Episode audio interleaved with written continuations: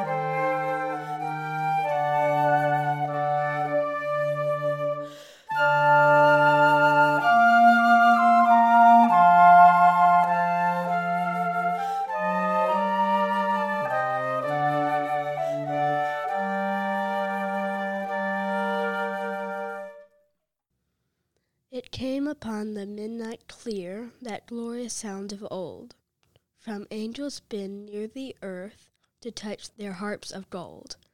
Peace on earth, goodwill to men, from heaven's audacious king. The world in solemn stillness lay to hear the angels sing. When I reflect on the past two years of living in the world of COVID, the immediate thoughts and feelings that come to mind are somewhat negative lockdowns, no in person school, no in person church, fear of the unknown, sadness at watching the gut wrenching numbers of the sick and dying climb ever higher, frustration over the defiance of so many seemingly unwilling to pull together for the common good of everyone, despair over the alarming level of incivility and polarization in society. Closer to home, I watched a young friend and colleague experience her husband's diagnosis with a terminal illness and his death three months later. I also experienced the demise of my own business and being unemployed. Throughout this time, though, there has also been hope. What excitement there was when vaccines were on the horizon. What relief and thankfulness to be able to return to school and to church in person again. I'm grateful for the technology that permitted alternate forms of worship, but there's something sacred about being physically present in the sanctuary and communing together. One aspect of experiencing the uncertainty of the past two years that coincides with Advent is the notion of waiting. I've thought a lot about waiting in recent weeks while participating in the Emotionally Healthy Spirituality course, which I highly recommend, by the way.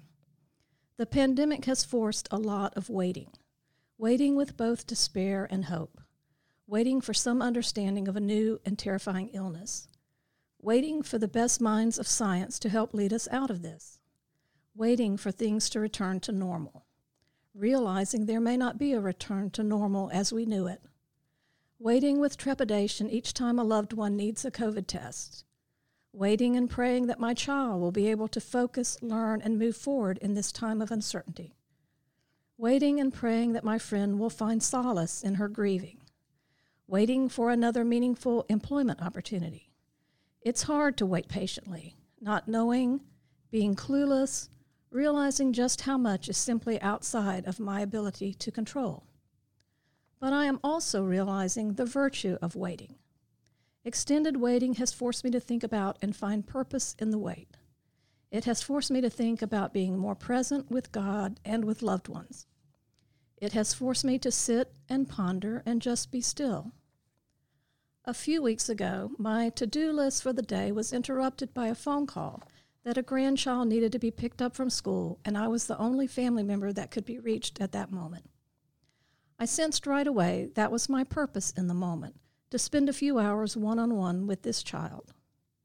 Today, out of the blue, I heard from a dear friend I haven't been in contact with much lately.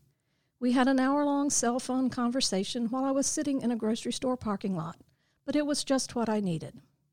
I'm currently working part time in retail and recently had the privilege of waiting on the most precious child and his parents. This little boy had the chubbiest cheeks and the biggest smile and was practically jumping up and down with excitement at their purchases. I couldn't help but ask, Are you always this happy? Both the child and his parents confirmed that he was. It was such a delight to take a few moments and hear all about his superhero adventures on his Spider Man bike with his Spider Man helmet. I cherish these kinds of sweet experiences that present themselves when we are waiting and hoping. Some waiting experiences are harder. My mom has recently been in the hospital and now is in rehab.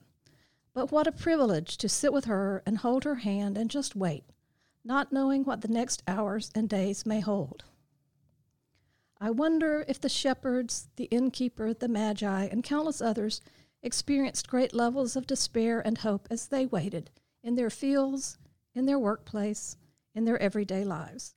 I wonder if they grew weary or if they too perhaps came to appreciate the gift of waiting.